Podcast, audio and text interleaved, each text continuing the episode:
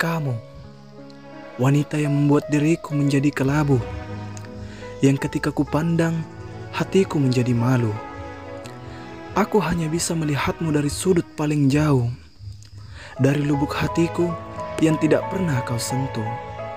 Aku sadar tentang siapa dirimu, dan aku sadar tentang siapa diriku. Kamu adalah bunga paling indah di padang rumput, sedang aku hanya salah satu lebah dari ribuan lebah yang menginginkan sarimu.